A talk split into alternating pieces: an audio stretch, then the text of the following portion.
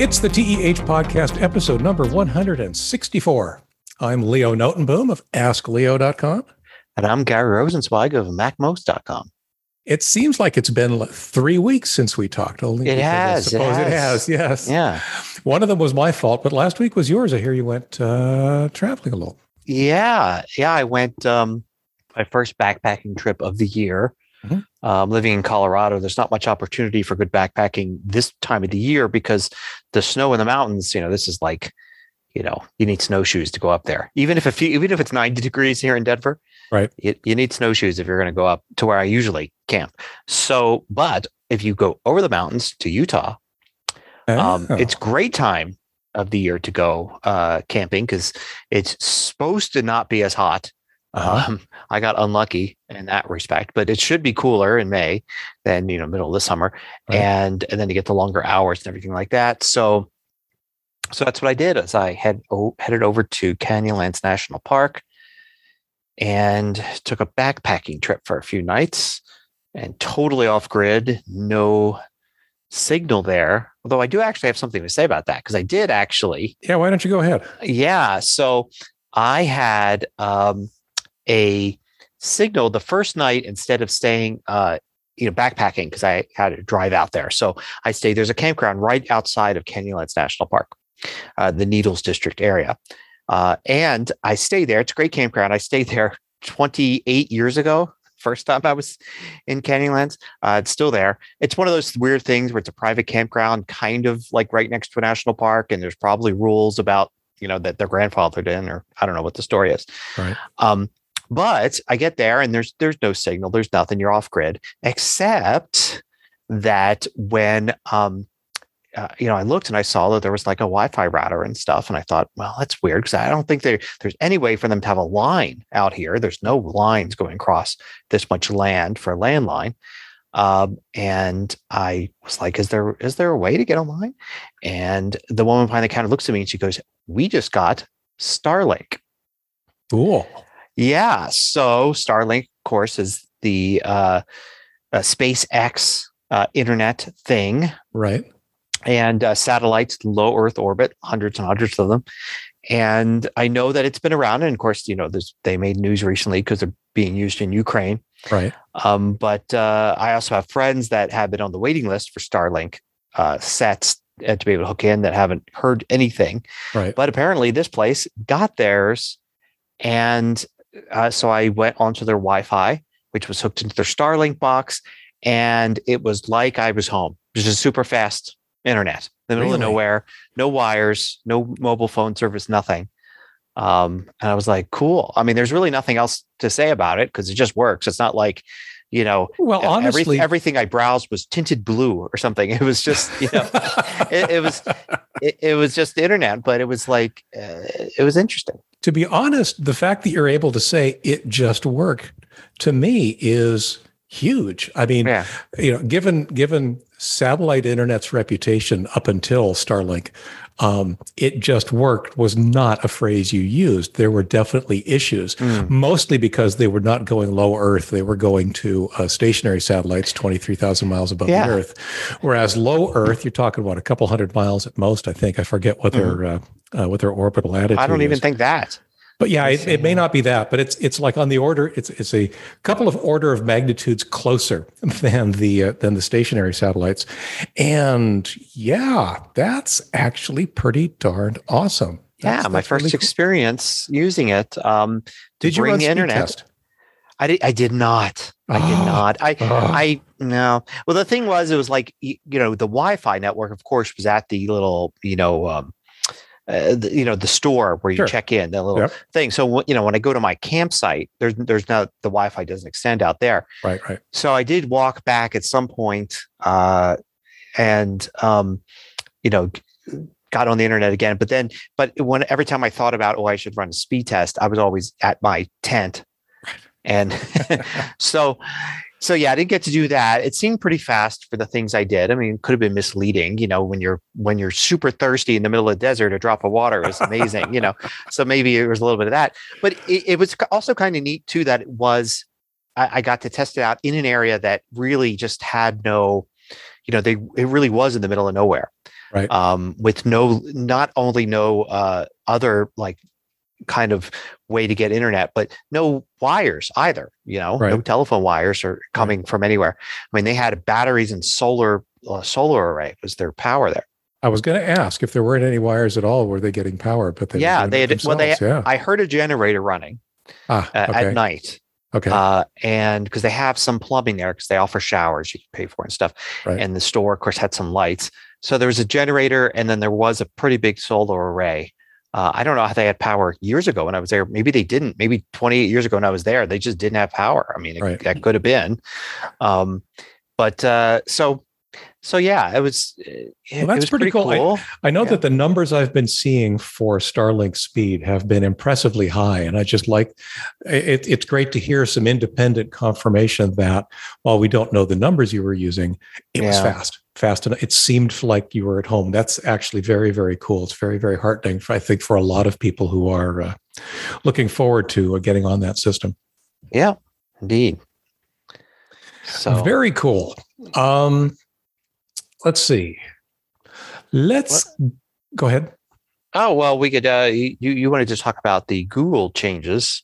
Yeah, this is uh, something I've been hearing about, uh, yeah. and honestly, technically, I suppose it's possible I might be impacted. I may have set up my accounts after this. Anyway, the whole point mm-hmm. this is actually, there's a bit of a background to this that's probably worth covering first.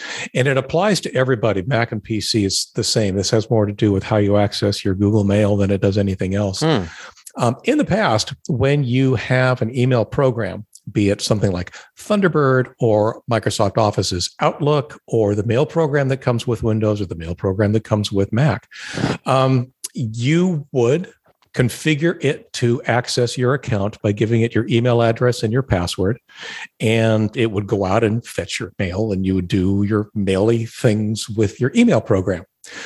The problem with that approach, of course, is that once two factor authentication was uh, was introduced, if you enabled two factor authentication on your account, there was no way for your email program to expose the two factor. So logging in with just your um, uh, email address and password didn't mm-hmm. work. What they ended up doing instead was for two factor enabled accounts, most of the providers that enable two factor also give you the opportunity to create what are called app passwords. Yes. Those are uh, typically 16 characters, random. They're never anything you would ever be expected to remember. Um, and you would copy and paste that into the password field of your email program mm-hmm. as soon as it started complaining that, hey, your password doesn't work. Well, it doesn't work because when you've got two factor authentication, you're just, it's not enough just to have your uh, email address and password. So you'd supply this app password, and it required a separate step to go in and create the app password, copy paste it into your email program, but then it would only work in that email program. It would never, ever work for things like um, logging into Gmail on the web, for example. Even if you did create an app password, it simply won't work for that kind of login, interactive login. What they ended up coming up with was this thing now referred to as OAuth or Open Authorization. Hmm. Um, I will include a link to uh, the Wikipedia de- uh, definition of OAuth because it actually includes a couple of good um, diagrams that kind of uh, uh, show you in concept how it works. The bottom line is that instead of the email program taking your email address and password and somehow remembering that and remembering to use it for every future uh, uh, interaction. Instead, when you set up the account in your email program, it goes out to your email service right then and there and says, Hey, this guy's trying to set up an account. Would you please authorize him? So in this case, Google then pops in. If you ever do this with an email program, all of a sudden you'll get this uh, dialog box, this window from Google that mm-hmm. asks mm-hmm. you to sign in pretty much like you sign into Google anywhere else. Right. The neat thing about that is that you can then use, Google can then have you use two factor authentication or mm-hmm. whatever other authentication mechanisms might be available to you. Um, what happens then, though, is that Google author, you know, confirms that, yep, you are who you say you are. And it then hands a token back to the application that it then saves that says, okay, this guy's been authorized to do this, and we can go ahead and start exchanging mail and doing maily things again. Uh, the program itself never ever saves your password uh, because, as we know, that's not enough. And um, it basically lets Google handle the complexities of confirming you are who you say you are. Now, where things get weird is that for several years, Google has had a concept of what it has called less secure programs.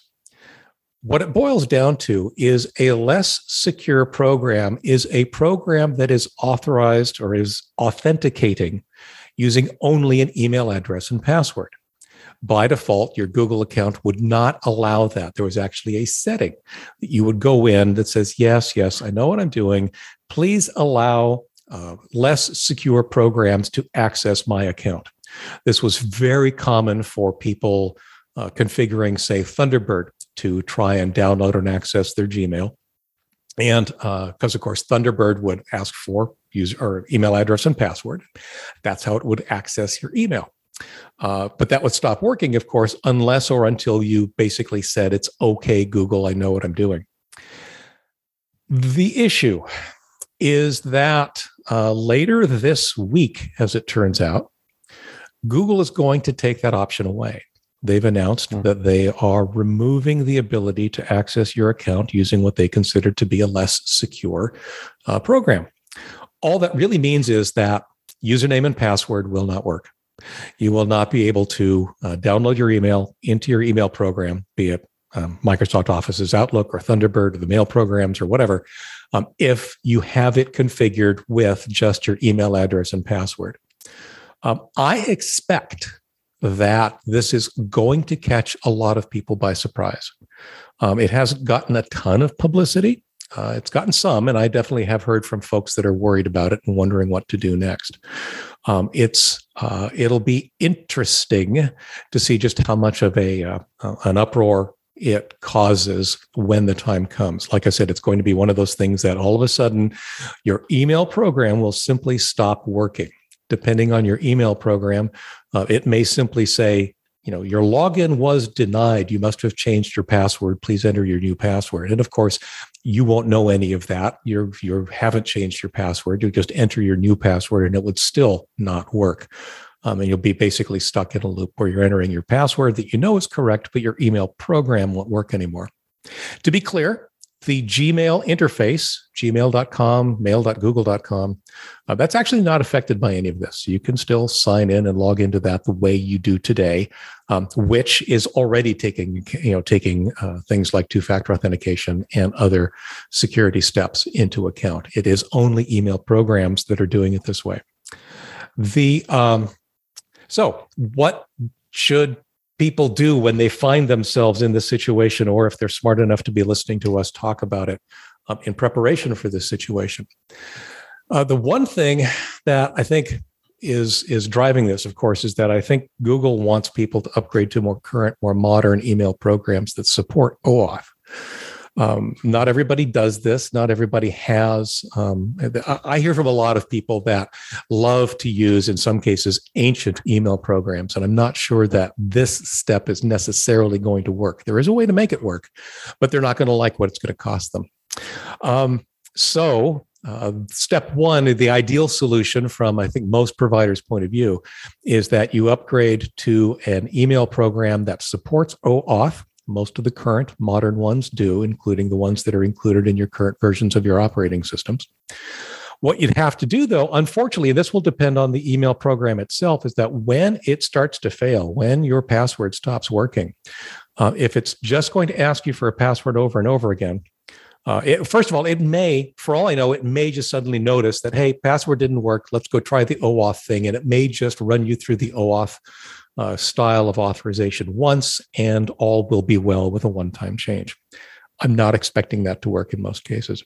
Mm. Um, what I expect will happen is, like I said, the password will fail. You'll get a notification and it won't really be clear what to do. What you may end up having to do is recreate your email account in your email program. As soon as you create a new account, with, say, a gmail.com email address, then uh, email programs that support this will automatically kick you over to OAuth and have Google do the authorization. They'll they'll do the thing that I've been describing as uh, what you uh, you know the, the quote unquote new way to do things. Unfortunately, that means you may have two accounts in your email program. It may be confusing. Um, it's it's unclear exactly how smooth that particular piece of the transition will be. However, there is a workaround, and the workaround has actually been in place for a very long time. The uh, uh, the fact is, people that already have two-factor authentication enabled on their Google account uh, will not uh, experience a problem because they've already had to address this. They have uh, app passwords available to them. So the other solution to use your ancient email program, to continue to use your ancient email program, is to enable two factor on your Google account. And then once you've successfully done that using the web interface, gmail.com or accounts.google.com, once you've done that, you can then go into your account settings in Google, get yourself or create an app password for your email program, plug that into your email program the next time it asks for a password, and you should be good to go. The reason I say that um, this is probably not going to make a lot of people happy is because the the my sense is that the general populace that uh, desperately wants to use their ancient email program is the same populace that uh, tends to not want to use two factor. Mm. So you those are the options that i'm aware of right now. Uh, the, the, third option of course is to give up on your email program and can just use the web interface because that will continue. Yeah. but uh, for people that want to use an email program or as i recommend and do myself if you use an email program to back up your email which is something i also recommend um, i spend my day in the gmail web interface but i also have thunderbird running downloading my email backing it up locally. Um, those email programs, those are your two choices. One way or another, switch to OAuth for the uh, authorization step when you create the account, or set up two factor and start using an app password um, as the password for that account. But I wanted to give everybody a heads up. Um, you too, as a matter of fact, if you hadn't heard about this already, because I suspect you'll hear about it from some of your uh, your audiences. Maybe. Um, uh, yeah, I could see. I mean, there are definitely people that are using older Macs uh, or just have don't like op- updating their operating systems. Um, I don't know why they're listening to me or watching my videos if they're they're doing that. But it's it's more insidious than that know. though, because um, say you've gone through you, know, you set up your email account, you know, yeah. six ten years ago, and you've gone through all of the upgrades. You are yeah. current on your OS. You are current on your apps. You are current on everything. Yeah. Your account never got reconfigured to use OAuth it's still using a username, an email address and password, and that's going to stop working. Yeah, yes, what that's happens next is unclear because, like I said, the email programs may or may not be able to notice that this is the change that's involved, um, and if they don't, they're just going to keep prompting for a password and annoying people. You know, I mean, email in general. Uh, I mean, I'm sure you see the same thing. It tends to be very troublesome for people like us to deal with questions um, because first of all, for some reason, maybe it's as much as nine times out of the out of ten, if somebody has an email problem, they will describe in detail all sorts of things and completely leave out which email service they use, which yes. is like the number one thing I want to hear up front. You know, it's like going to a mechanic and saying, "Well, I'm having this oil leak and the this sound and this." You haven't told me what type of car you have. Right. you know, it, it's. I think I was actually thinking about this today. I was sometimes I think people think email is kind of like utility, like water or electricity coming into your home. It doesn't matter where it comes from. It's just flowing in. Right.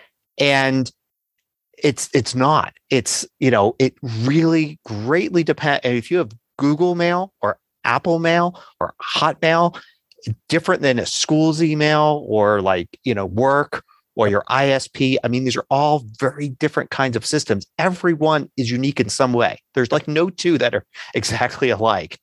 And it, the first thing, you know, the most important piece of information when having trouble is what email service are you using? Um, yet people just don't even think to even include that because why would it make a difference why I'm using Gmail or or my corporate you know school email server? It's just right. email. It's the same, right? Right. it's very different so so that there's that and you know I, I could see people like you said, uh, who just haven't changed any configuration in a long time, um, and maybe having an issue. But also the problem is, is that going way back, you know, email started as this download from the server to your one computer thing, right. pop email. And a lot of people are still in that mindset that they think email is something that's on the server. And then you check your email, it gets downloaded to your computer, and then you do things with it and it's on your computer. Whereas all modern email is much more like a web server where you're actually viewing the contents of your IMAP account or Google account or you know Exchange account, whatever it right. is. Yep. Yep. Um, but you could still mix those and you can get in a lot of trouble. You, know, oh, you yes. take some very important, oh, here's ultra important emails. I'm going to create a fold, a mailbox folder, whatever they want to call it, because it's called so many different things. And I'm going to put that, put these emails in that folder. And is that folder a mailbox on the server? Or did you just create something on your local computer? Yep because it's the difference between doing it in mail apps. Sometimes it's just one's right here and one's like a couple pixels down. Yep. You know, exactly. And so then you create like, oh, I've stored my 10 most important emails right here. And now they're just sitting on your computer and maybe not even getting backed up properly. Or I've put them here and now I have access to them everywhere. And then when you get somebody that's like, oh, now I need to update because this Gmail thing, um, you know, a simple thing, if I knew that everybody was just logged into Gmail and using Gmail with everything on the server, you could just say, hey, just remove that account and add it back yes. again the modern way. Yep. Done. Yep. But yep. if you have taken a bunch of emails and put them in a local folder somewhere and done your own thing, right. and all bets are off. Right. I don't know. You've got some stuff here, some stuff there. I can't tell you without being right there to actually examine. And even even then, I got to scratch my head and be sure what am I looking at here? Like, where's this? Where's that?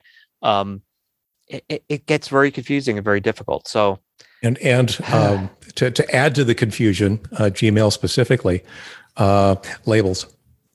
Mm. Labels are not mm-hmm. folders but no, people treat them as folders. Yeah, they're tags. They're closer to tags. Well, they yes. are tags. Yes, and, and people, yeah, and that gets very confusing oh. very quickly. And of course, when you access Gmail using IMAP on a PC, even Gmail treats them kind of sort of like folders, which means that um, deleting in the wrong wrong place doesn't always delete what you think you're deleting. It just oh yes, yes, it gets it gets very confusing very quickly. Anyway, I'm just expecting there to be a little bit of um, confusion in the coming weeks. And we will uh, we will see where it lands, how badly it turns out to be. Yeah.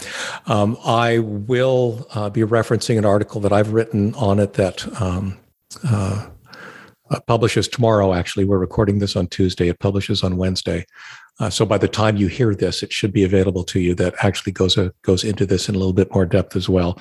But I figured it deserved a little bit more uh, broad exposure because, like I said, I think it's sneaking up on a lot of people. Mm-hmm.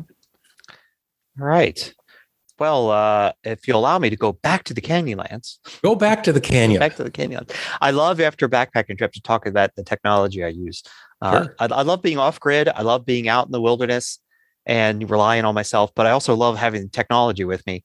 Um, and it is amazing. I'm just always amazed still of how much the my phone, my iPhone, really is this piece of technology that's so multi-purpose. Mm-hmm. Um, I don't know how I ever backpacked without it. I mean, I I, I know I did. I had a lot of other technology, right? Right. The, you know, maps and compass and uh, uh, flashlights and cameras and all this stuff none of which I have now because I have my iPhone. And in this case, this is the first time I've actually used my Apple Watch while backpacking. Um, and you know, it, it's amazing. It's I have I use an app called Topo Maps Plus, okay. and I store all of the uh, I store my map on it, and it uses the GPS on the phone, right, uh, to track. And you know, I, t- I basically put the phone. Well, I put, do put the phone in airplane mode, so there's no self service, there's no Wi-Fi, but GPS still works. And being in the outdoors, it works really, really well. Mm-hmm. Like, yeah, I'm, you know, can't believe years ago I had a GPS device that to get that thing working, you know, you had to sacrifice a chicken and, you know, hold it up to the sky and leave it I rem- for 10 minutes. I mean, I had you know, one then of those, a dot telling you you're within a square mile of this, you know, but, um, it but took forever iPhone, to sync up. Yes. Yeah. yeah the iPhone just works, and I'm sure the Android phones too, with yeah. their chipset, it works so well with nothing but pure GPS signal to map where I am on the on the uh, app on top of a topo map, and to and of course using all the app features to trace my route, to have a route pre-traced for me, so I could tell how how you know what percent down the trail I'm you know, at, mm-hmm. how mm-hmm. much is left, that kind of thing, my altitude, all all sorts of details. You know what's coming up multiple maps, which really came in handy this time. Never happened before, but I got to a, a place where the trail diverged and uh, I was looking for that other trail and it wasn't there. And I went like a quarter of a mile and it still wasn't there. And fortunately, I had gone into that app and I had saved multiple maps. So I'd switched to a different map. And that different map had the trail intersection at a different location. Interesting. And it was, and that one was correct. Without that, I mean, you know, I, I would never have thought to bring more than one map with me in the past. Sure. But I don't know what I would have done if I didn't have that second map and say, oh, it is further down here. Okay, let me keep going. So that was interesting. And also it has satellite views too, which are which sometimes are a little bit better at telling you like what's what sort of terrain you're on than I was to say and give maps. you an idea of what what landmarks to look for. Yeah. yeah. So I used all that. Um, that was great uh, to be able to do that. Uh, my I, my Apple Watch, the app I use has a little Apple Watch companion thing. So a lot of the time where I would have pulled my iPhone out of my pocket to look to see where I was, I was actually able to glance at my watch and get a little mini map that showed where I was and like, oh, the turn is coming up, but I'm not there yet. You know, no need to take my phone out. The watch told me, which was kind of cool. Um, of course, the iPhone also my camera. Of course. And great at, great outdoor camera it is you know where the phones fall down really is telephoto. But yes. you know you don't have the zoom the big zoom lens. Right. but for landscapes and, and close-ups of like cactus flowers and stuff like that fantastic. And also doing stitched together panoramas. Yes. Fantastic. Great stuff. Uh, selfies too you know getting yourself in the scene. Fantastic. So you know had all of that um, even as you know book readers you know i didn't have to bring yes. a little thin paperback with so i can sit at night and you know enjoy reading while out in the wilderness i could do that with on my phone i could do it with the audiobook on my phone as well mm-hmm. um so really did kind of encompass if, if i was the type that journaled i would have journaled on mm-hmm. the phone um, i did run into one hiccup but uh, fortunately survived it and that was with the battery recharger that i brought with um, I, you know, you have to bring a recharger with because I was going to say it's uh, just everything you've described so far sounds like you're using a lot of electrons. Actually, I'm not. So once I turned off Wi-Fi and, uh, and Bluetooth, yeah. uh, Bluetooth and all that stuff, there was really no. Um, it, it used very little battery. Like the entire like first morning's hike, you know, six miles or whatever it was, you know, and to camp to relaxing in front of my tent. Um, we're talking like I went from 100% to 80%. Wow. yeah. Uh, it really, because you're not using a lot of the things that will take a lot of battery. Uh, just getting the GPS signal turns out does not use a lot. Sure. And the app is built to actually be very gentle and battery and all. So that, but you still needed something to charge. And my Apple Watch, on the other hand, was very battery hungry. uh, so I brought with me a charger. I thought I had found the perfect one. This is the first time hiking with it. Uh, usually I've got the bigger ones, the ones that, you know, that are kind of, they have a little weight to them. Mm-hmm. And I don't want to backpack with them because they've got some weight to them. So in the little ones, they're not worth anything. You know, those tiny little ones, like you get as free giveaways and stuff. Yes. They're like, you know, the first time you use it, maybe you can boost like your phone like 20%. And then after the first time, it never works that well. Right. Um, I found one that was a medium size that I was really excited about that I should have been able to recharge my phone like wholly, you know, 100% at least from and it was small and it had an extra feature that I thought would be handy to have as part of my backpacking equipment. It could be a warmer. When you press the button in the right way, I it went into ha- warming mode. You may have the same one I have then, yes. Yeah. It, now, I didn't need it for this trip. This trip, I, I'd mentioned before, I actually got unlucky in the heat. It was like this yes. time of year, it should be 70 degrees out there in the desert. Really nice, much better than July or something. I got a couple unlucky days. It was 90 degrees. It was right. hot. It was sunny.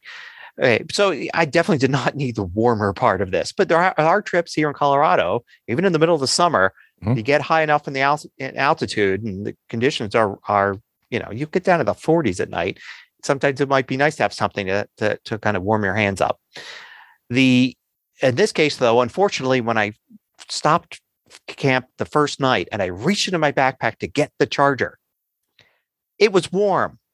Oh I, man. It's like, oh no. And I pull it out and it's the red light is on. And I'm like, it's warming. How long is that? Because the button was just too easy to press and it must have gotten pressed. Oh man. So I was like, oh no. So it had already gone down from three lights of battery power to two lights. So like lost two thirds or maybe more of its power because it was right. sitting there warming up the 90 degree air around it. Right. Um, so I quickly charged my phone because it's always better to have the that energy in your phone right. than sitting externally to it. And uh, that night I charged my watch, and then I I from that point on I turned the watch off at night. So because uh-huh. I knew I was going to be yep. Yep. low on power. The next night I um it was down to definitely the one one dot. So right. like the one third charge. I charged my phone. I think I'd taken a lot of pictures, a lot of panos. I took some side hikes. I took some video. Uh, I was down to I think about 60%. It wasn't, wasn't that bad, but I charged up to 85% and then the battery died. So I was like, okay, I'll survive. but boy, that I don't that really makes me feel like okay, I need to get one that maybe doesn't have this warming feature, or it's a little harder to turn on, or something. Right, right. Um, but you know, those kind of things happen. I think I could have done fine. I think about it if the battery had just been dead. I think first thing I would have done is give it up on the watch completely, just shut it off. Oh, right. Maybe used it the last morning, turned it on and let it run out of juice or whatever. The phone itself, I would have turned off at night just to save that little extra bit. But I I checked the battery, you know, what's using battery power, and there was like nothing. It was like it showed my my Topo Maps Plus using some because that's what mm-hmm. I was using most. It showed the camera using some. Mm-hmm. And that was about it. I mean, it was really low. Like I think I could have made it through the whole trip on the 100% charge. charge. from the yeah. first day. How, how many um, days were you gone? I was, it was three days. Okay. Two nights, okay. three days. Yeah. Okay.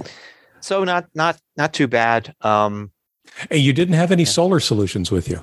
No, because you know they're heavy too, and usually the solar solutions will, uh, you know, they'll charge up a battery that will then then you can charge your phone to. Right.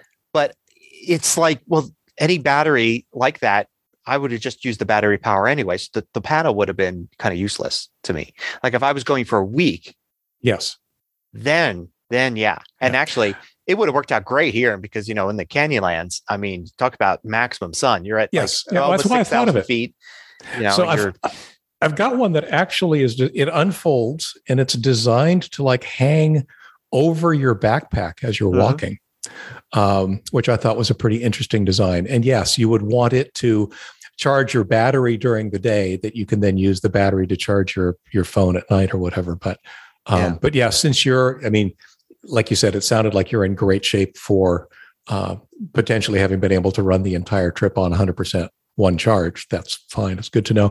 The um, the it's funny. I actually have two of those uh, hand warmer USB batteries yeah. And, but I have them primarily as hand warmers. Oh. where they could be convenient recharge, you know, ba- convenient battery sources as needed. Um, out here, of course, uh, we end up with we don't have that many 90 degree days.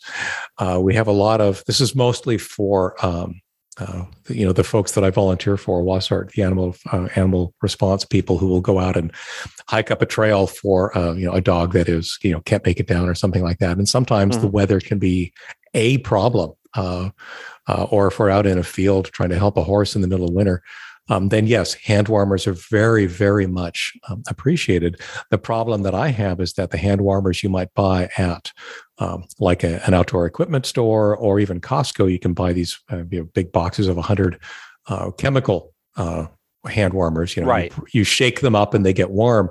Um, as it turns out, uh, they don't store very well or for very long. Mm. Where, whereas these do right as long as you've so i actually have one in my car my the vehicle that i use when i whenever i might respond to something um, along with my radios right? My ham radios and such. And it's just automatically getting uh, topped off every time I drive so that when I'm somewhere and I need both the radio and the hand warmer, I've got it. Uh, but that's interesting. I, I, I, yes, I see your problem. Um, the hmm. the hand warmers that I have have a little rubber protector that covers the end that has the buttons. Oh, okay. So mine doesn't. It has a button. I'm looking at it right now, actually.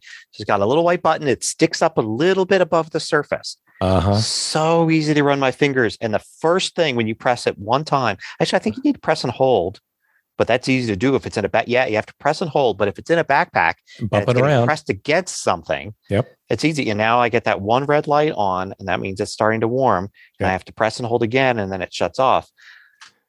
Yeah. So, Interesting. If if you design. end up doing that one again, um, see if you can't come up with some, you know, um, even duct tape solution to protect the button from getting pushed. Well, they have that, you know, maybe that stuff that's like a plasticky glue, you know, that you can use to like mold little things. Yes. And like, like, like fix like chart, you know, ends of cables and stuff. Maybe just almost like taking some of that and putting a ring around it. Right. What yeah. uh, someone did um, at one of the organizations that I that I help out um, for radios, we had an issue where the volume knob, I'm sorry, the channel selector knob was very, very easy to turn and there was no way to lock it. So we'd end up with inexperienced people in the field who would mm. accidentally turn the channel number and they wouldn't realize they weren't talking to anybody. He 3D printed a protector. And oh. this is another solution where um, if you'd had a 3D printer, uh, then uh, it would be interesting to try and whip up some kind of a, uh, you know, just a cap for the end of that thing that uh, would protect the button as well. Thought that was a pretty neat use of 3D printing technology for, yeah. for a very specific and interesting solution. Yep. Cool. So I mentioned Wikipedia earlier. You're mentioning yeah. Wikipedia now. Yeah. So this is, I, you know, I, I read an article at C, uh, CNN site. I didn't actually see if they did a TV thing on this, but it actually, it's something I may have talked about years ago on the show. Um, I have as you probably know or remember, a journalism degree. And for a while, I thought my career was going to go there. I thought I was going to be a reporter. You know, right. I thought I was going to be reporting the news, you know, the guy writing the newspaper articles. Um, so I still have a big, uh, you know, a lot of strong feelings about news and journalism and all of that. Um, one of those, you know, that and all this new technology and entrepreneurialism and everything else I'm into makes me often think about like is journalism and newspapers and all of this kind of eh, you know it's got one foot in the past you know we still have newspapers. Right. And we still have news sites that are based on the newspapers they were there before. But yet if you were to invent journalism today would that have anything to do with it? You know it almost feels like even the tv news stations feel like they have like one foot in the past you know of you know walter cronkite reporting the news every night that kind of thing. Um and what would, if you eh, removed all of that and just started from scratch, what would news look like? And every time I do this exercise in my head, I always come up with the answer that it would probably look a lot more like Wikipedia mm-hmm. than anything else that we've got today. Uh, a lot of problems with news. Like, for instance, when a story breaks, there's a news article written and it's published and it's done. Right. If there's an update, there's another story that updates it. Well, what happens if you go and read that first story? Because it's recommended to you or there's a link or something. You you have an incomplete thing. Maybe things have actually changed. Maybe if a bank was robbed maybe the guilty party was actually wrong in that first article and it's been corrected since and now you're reading old information. Maybe there's a whole other thing going on. And wikipedia actually kind of fixes the problem by instead of saying here's our original article and now we have an updated article it just updates the original article. The article you're reading wikipedia has the most up-to-date information. If there's a story to be told it's told in there. You know right. you can look at the history of whatever it is you're reading about. But the information is always up to date it's all there on the page. And i thought this is probably much more like what news should be today. It shouldn't matter if you're three days into the news story and now you decide to read about it. You shouldn't have to read like four articles to catch up or right. one article that doesn't answer your questions about what happened earlier. So you go back and read these old, outdated articles. Anyway, I always thought that it should be something like Wikipedia, like news agencies should be updating one article for that news agency about whatever the event or topic or whatever it was. And it's, and as it evolves. As it turns out, the story at CNN that we'll link to talks about exactly that, uh, or what's what happens for real here. It talks about um, one guy that basically he's one of many people that does exactly that kind of thing. When a story breaks, he might be the one that creates the initial page. And then thousands of other editors come in and update the information as it goes on. And it's kind of this hive mind thing that happens.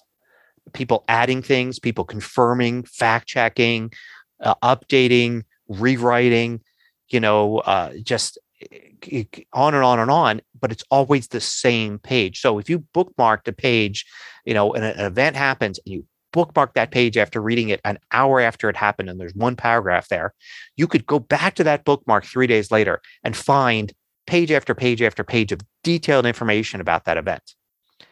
And I think it's fascinating that this happens. And I think it is for me turned Wikipedia almost into my prime. I think it is my primary news source. A lot of times now, if I really think I want to know everything there is to know about this thing, or I just want, or or the opposite, I just want a quick summary of this thing.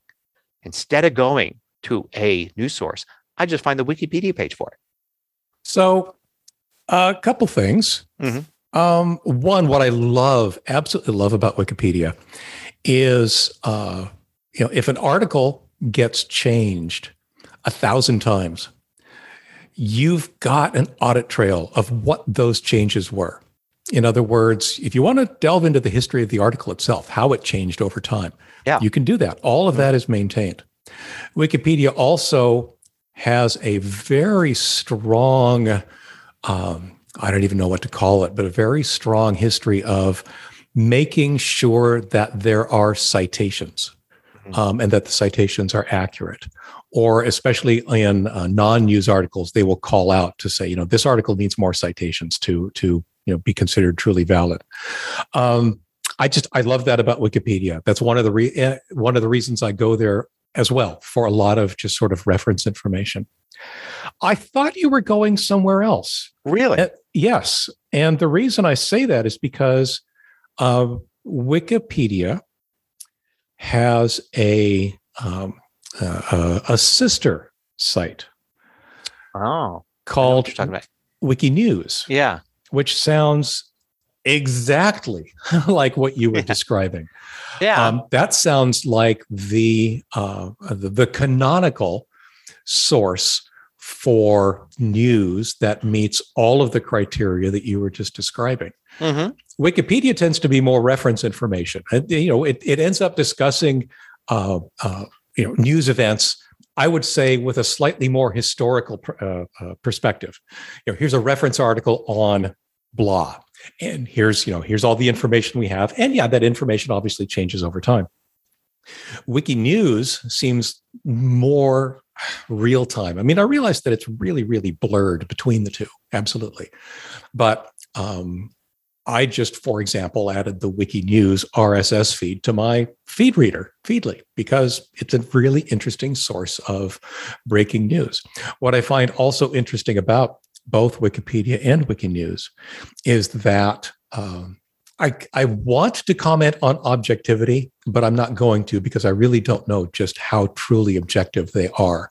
Um, but they at least bring a much broader perspective in that anybody on the planet can author, you know, can update these articles and add value to these articles. So you probably end up with a, a source of information that is richer in terms of um, global perspective than say something that was authored by uh, you know an American news agency, for example. Uh, so I yeah I found it very interesting. Like I said though, I, I, I thought that's where you were going, and then you didn't. Yeah, I actually I want to. So while you were talking, I did a comparison between Wiki News uh-huh. and Wikipedia for uh-huh. some various news things going on. Cool. And I have to say that Wiki News seems to be a little too much exactly the same kind of thing that other news sources have. Very short, they're shorter, right? News article size kinds of things. Right. And then I take that same topic, right? And I go to Wikipedia and I find the equivalent page. I always name the same thing. I always have to, sometimes you have to think about, well, where do I go? Mm-hmm. And I found page after page after page of detailed information um, with a summary at the top with citations, all that stuff. Sure. So I think even after uh, this brief comparison, I think I would still just go to Wikipedia and skip Wiki News. Um, um, the the interesting, I think one of the distinctions though is that with Wikipedia, you kind of sort of need to know what you're looking for. Yeah, right? but yeah, it's but you know a, when a, you find it. It's a reference. It's a source of reference information. Oh, I, I would expect it to be very deep and very detailed and so yeah. forth. But for example, if you're just wondering, okay, what's going on in the news today? Oh, I see what you mean. Yes. Wiki, yes wikinews.org is the place to go. And that, you know, those bite-sized summaries of what's happening in the world, that's great. That's yeah. wonderful. Good and point. then you might use that as a jumping off point to go deeper over at Wikipedia. Yeah, no, that's a good point. So there, there's a good use for Wiki News there. I think maybe I tend to actually look at headlines on feeds and things like that. And elsewhere, you know, yeah. and then I just go, I, I don't go past the headline. I say, Ooh, I want to know about that. And then I jump into the Wikipedia article. Um, sometimes it takes a few times. Like I'll see a headline and I'll be like, that looks interesting, but I, I'm not going to look into it now. And then, right. oh, the next day, oh, that's still going on. Oh, I should read about that. And the next yep. day, okay, this is this seems like this is getting really important. And then now I find the Wikipedia page. And by that time, the Wikipedia page is, you know, re- really well done. Right. Um, right. So, so I don't know. It's kind of interesting. I think one difference between my vision for the future of journalism, which will probably never happen because, uh, you know, people tend to hold on to these old systems. But, but my vision for the future of journalism as Wikipedia type of thing or as a wiki, um, it would need the the sources need to change because right now Wikipedia, all the sources are news articles right? So you can't have it stand by itself. It's standing on top of all the news sources that are coming out. Mm-hmm. But I think if you had organizations where instead of the source being the article, the source was the journalist. Right, right. So a journalist yeah. came in and said, I have looked into this aspect of the story. I have this these facts from this source. Here's the citations. I have these facts from this source. I have this interview that I conducted at that point, and here's the a link to the original interview source material and I'm going to add all this stuff into the Wikipedia article. And then you could add, you could have some interesting things happening when you you actually remove that layer of, you know, because right now you go and say, oh, the source for this is, uh, let's say CNN, for instance. Right. Um, then it's like, oh, well, who wrote the CNN article? And a lot of times it's not as simple as just, you know, it's like a newspaper thing where it's written by this journalist. Sometimes it's a team of people. Right. Um, including researchers and all of all of that. But if you actually could go past that and write in the Wikipedia article say it was Joe Smith, statistics researcher working for, you know, this organization who got this data from police databases in Detroit, you know, then you'd have that trail all the way back. Um, yeah, it's interesting because you know, both, I mean, Wiki, the Wiki, Wikimedia projects, yeah. Wikipedia, Wikinews, and a bunch of others, mm-hmm. um, they rely on volunteer effort, right? Mm-hmm. And um, journalism, you know, true investigative journalism or reporting journalism uh, kind of requires that you probably ought to be paying somebody. You ought to hire somebody to do the work, right? So that's one thing I think that probably gets in their way. But but it also uh, opens the door to uh, other folks who are not necessarily journalists, but who are perhaps um, even more directly involved in the topics at hand if they know to come back to a site like Wikimedia, or I'm sorry, Wikipedia or uh, Wikinews, and add their firsthand experience. Um, if they, you know, if they are the people that can be quoted, if they are the people that can be, uh, you know, c- part of the collaborative effort to to pull together the stories, that adds a tremendous amount of value. Not limiting it to just journalists, but it's an interesting problem. It's it's a different way of uh, approaching it, and yeah, I would love to see somebody like. Um, uh, I don't know, a, a, big news organization, pick one, and just have them switch everything to uh, a Wikimedia type of technology and yeah. tell all the reporters, have at it, go do the thing, um, yeah. and and see how it shakes out. I think it'd be an interesting experiment. It would be, uh, yeah, it could change a lot. I mean, you, the way you might get a job then might be starting as a volunteer contributor. Yes. yes and eventually rising to the point where you're valuable enough that it's like we like we have our next round of you know hires coming in or or however it works and and uh well, even editors if, even if yeah. you end up doing your your quote unquote volunteer work at something like a wiki news when you go to uh, you know whatever large news organization you want to apply to say hey here's an example of all this stuff that I've done. Isn't yeah. it good? Isn't it good? Don't you want to hire me? I mean, it's yeah. it's it's the advice that I give people who are interested in getting software jobs all the time. Is most important thing. Um, not what language you learn. Uh, you know, obviously there's mental models and so forth that you need to understand. But the most important thing you can do to get a job programming is to start programming. Find an excuse to write software. Use that software uh, to learn and to then eventually be your example of how good a programmer mm-hmm. you are so that somebody will hire you. The same thing applies here. Use this opportunity to write public facing news articles as an opportunity to show uh, potential uh, potential employers just how good of a journalism, how much of a, how good of a journalist you really are. Yeah, it's like the idea of instead of waiting for somebody else to give you an internship, yes, you just do the internship yourself. Certainly as a programmer, that's exactly be your own you know yep. you, you don't have to yeah you don't have to get permission from somebody to write a program. Yep. You could just come up with an idea write it yourself. Maybe that doesn't go anywhere but that gets you your first job. Just, it could be the same kind of thing with journalists. It's not right now. I mean i guess you could have your own blog. You could be a you could have a vlog a blog a tiktok account. You could do all sorts of things right? Right but we certainly don't hear of news organizations hiring out of that pool. Right. Right. But sometimes i don't know. I think it's starting I mean, maybe it doesn't start with the serious hard news, mm-hmm. but I think, uh, and some of the you know more entertainment and uh, other stuff, I think maybe it, it kind of comes from there. You know, you might get a a TV TV deal, and it may not be what you call journalism, but it's right. not fiction either, right? Right. right.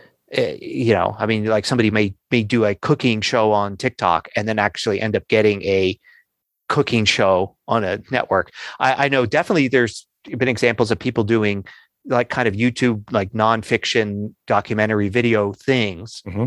and then that translating into you know from a web series to a television show, and that's also not yep. necessarily journalism, but it's not fiction either. It's yep. nonfiction television. So. Yep. Interesting anyway. stuff. Well, I'm going to pay some more attention to Wiki yeah. News and Wikipedia. That's very cool. Cool. Speaking of cool, Yes. What a tra- what a segue. Um, so I have been. I think I mentioned it last time that I was looking forward to Strange New Worlds, Star Trek: Strange New Worlds. I am enjoying the heck out of it. Um, it's it's a fun series. Um, it is much more episodical, harking back to the original series, uh, whereas you know the other series, the the Discovery and the Picards and so forth, those are much more of, of a of a you know eight or ten episode story arc. Whereas while there are some themes in Strange New Worlds, uh, the episodes do a little bit better job of standing on their own, and you know the people on it are fun. So I'm enjoying that. Uh, I mentioned a few weeks ago that I watched Dune. I think we talked about it here. And uh, as a result, I decided to review uh, where I was on reading all of the Dune material. Um, I have a hard time now with Frank Herbert's writing, the, the original Dune. However, his son, Brian Herbert, and the co author uh, wrote a number of other books that flesh out the history. So I decided to start reading them in um, the in the Dune universe chronological order. And mm. the first one is the Butlerian Jihad. I'm about halfway through it and am having a good time with it. Oh, excellent. Um, I'm also going to talk about a book series. um, two things that I love science fiction and pirates. like like real pirate, you know, like 18th century Pirates oh, of the Caribbean kind of thing. Space pirates, huh? Okay. Many, many, yeah, and yeah, my one of my first big games uh, that I actually did that kind of launched my career was called Space Pirate. But anyway, um, but science fiction authors uh, and you know creators of TV shows, movies, and stuff have tried over and over again to merge pirates and science fiction. So uh, I'm not the only one that likes both those things. Right most of the time, almost every time, it's a failure right. because if it's too piratey, it gets corny, right? The mm-hmm. science mm-hmm. fiction gets corny trying to make everybody pirates in space. And if it's too serious, then it's not piratey anymore. It's like, well, maybe that is what, what pirates would be like, but it's no no fun anymore. Finally, you know, I heard about this series by an author that I've read before. Alastair Reynolds writes some great stuff like Altered Carbon and all that he wrote a series, a trilogy called the Revenger series, and it's it, he gets it right he gets it so right. I was jumping for joy after reading like the first couple chapters. How good this is. It's not corny at all. It's dead serious. Far future science fiction space travel, but set in a world that is like so piratey. I mean, they even have like it's like the main form of transportation, the main engines of the ship are solar sails and they have to run out the sails and there's all this stuff you know it's like he brings the elements in and it and it feels real it feels like serious you know a very satisfying world a, a, lot of world building in this. He built an entire world. He does this in a right. lot of his books that you like okay he's written three books. I hope he writes more because this world is created is so fascinating. Right. And why these space captains are going out looking for these treasures that they could find and how the crews are very similar to like 18th century pirate crews but there's reasons why you know it feels so good uh, and it's just and great characters and all of that so the i'm, I'm two books in uh, revenger and shadow captain the first two books and the, i've got the, the third book i'm going to start tonight so good i mean he is a good author anyway and sure. uh, uh, easy to read. And the audiobook is read, uh, most of the characters in this happen to be women. And the audio book is read by a woman, and she puts like 18th century British accents in as you know obviously the book didn't have any accents right right right but she puts it in to even increase the feeling that you are uh you know in this piratey world but it's far future sci-fi. It's so good. I'm, I'm oh so, darn it! Now I've got so, something else to add to my and, and to, I want like file. I want. I'm like oh, I want this to be made. Into, I mean, this would be tough to make into a, a TV or series or movie because it would be big, big budget. Right. You know, big, big. Uh, eh, there are a lot of things in there that would be very, you know, visual and need lots of special effects. So it would need big budget, but it would be so awesome to see this world uh, on a big screen. Very good. Yeah. Very good. Oh, let's see. So, as I mentioned earlier, uh, the article that I'd like to point people to this week is What are less secure apps and why is my Gmail not working? It's askleo.com slash 145891. And it's basically a written version of some of the things we talked about, fleshed out in some details, uh, with some, you know, pictures and such. Uh, that um, I think is going to uh, be important for a subset of our audience yep, in the coming definitely. days. Uh, I'll link to one that's uh, using the Mac dock with only your keyboard. The Mac dock seems to be a very visual element. You move your pointer down to the bottom and click on apps to launch them. Mm-hmm. But in fact, there's a whole set of keyboard commands cool. that allow you to kind of manipulate it in such a way to almost make it your control station for controlling your entire Mac. Um, and it's, it's interesting. Uh, a lot um, of people don't know.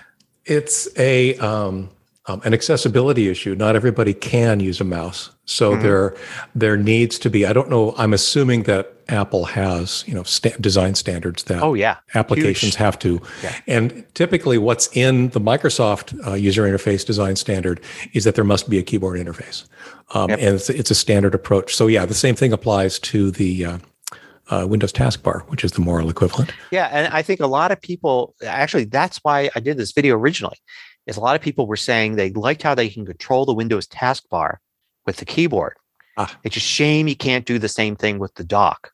But you can. They're they're not equivalent. like they, they, there's an overlap, a big Venn diagram overlap between the dock and the and the start yes, menu yes, and all yes, that, and the taskbar but it's not complete. It's maybe halfway, right? So a lot of people mistakenly think, oh, why can't the dock do this? Because the taskbar can. It's like you can do that on the Mac, it's, but it's not, it's not part of the dock. It's part of something else on the Mac. Right. Exactly. But the feeling is, is that, oh, you can't control the dock with the keyboard at all because it doesn't look like you can. And it turns out you can and really well. Yeah. So, yep. Anyway, it's one of those things too that I, every once in a while I have to suddenly retrain myself as to how to use it when for some reason my mouse dies and I don't have an and I don't have an mm-hmm. alternative. Mm-hmm. Right, all of a sudden it becomes a keyboard only machine, and yep. okay, how do I do this again? Very good. All right, well, I think that pretty much wraps us up for another week. Yep. The show notes for this week are at tehpodcast.com slash TEH164. As always, if you've got a comment or a question for us, leave a comment on that show notes page. We do see it. Thanks, as always, for listening, and we will see you here again next week. Take care, everybody. Bye bye. Bye.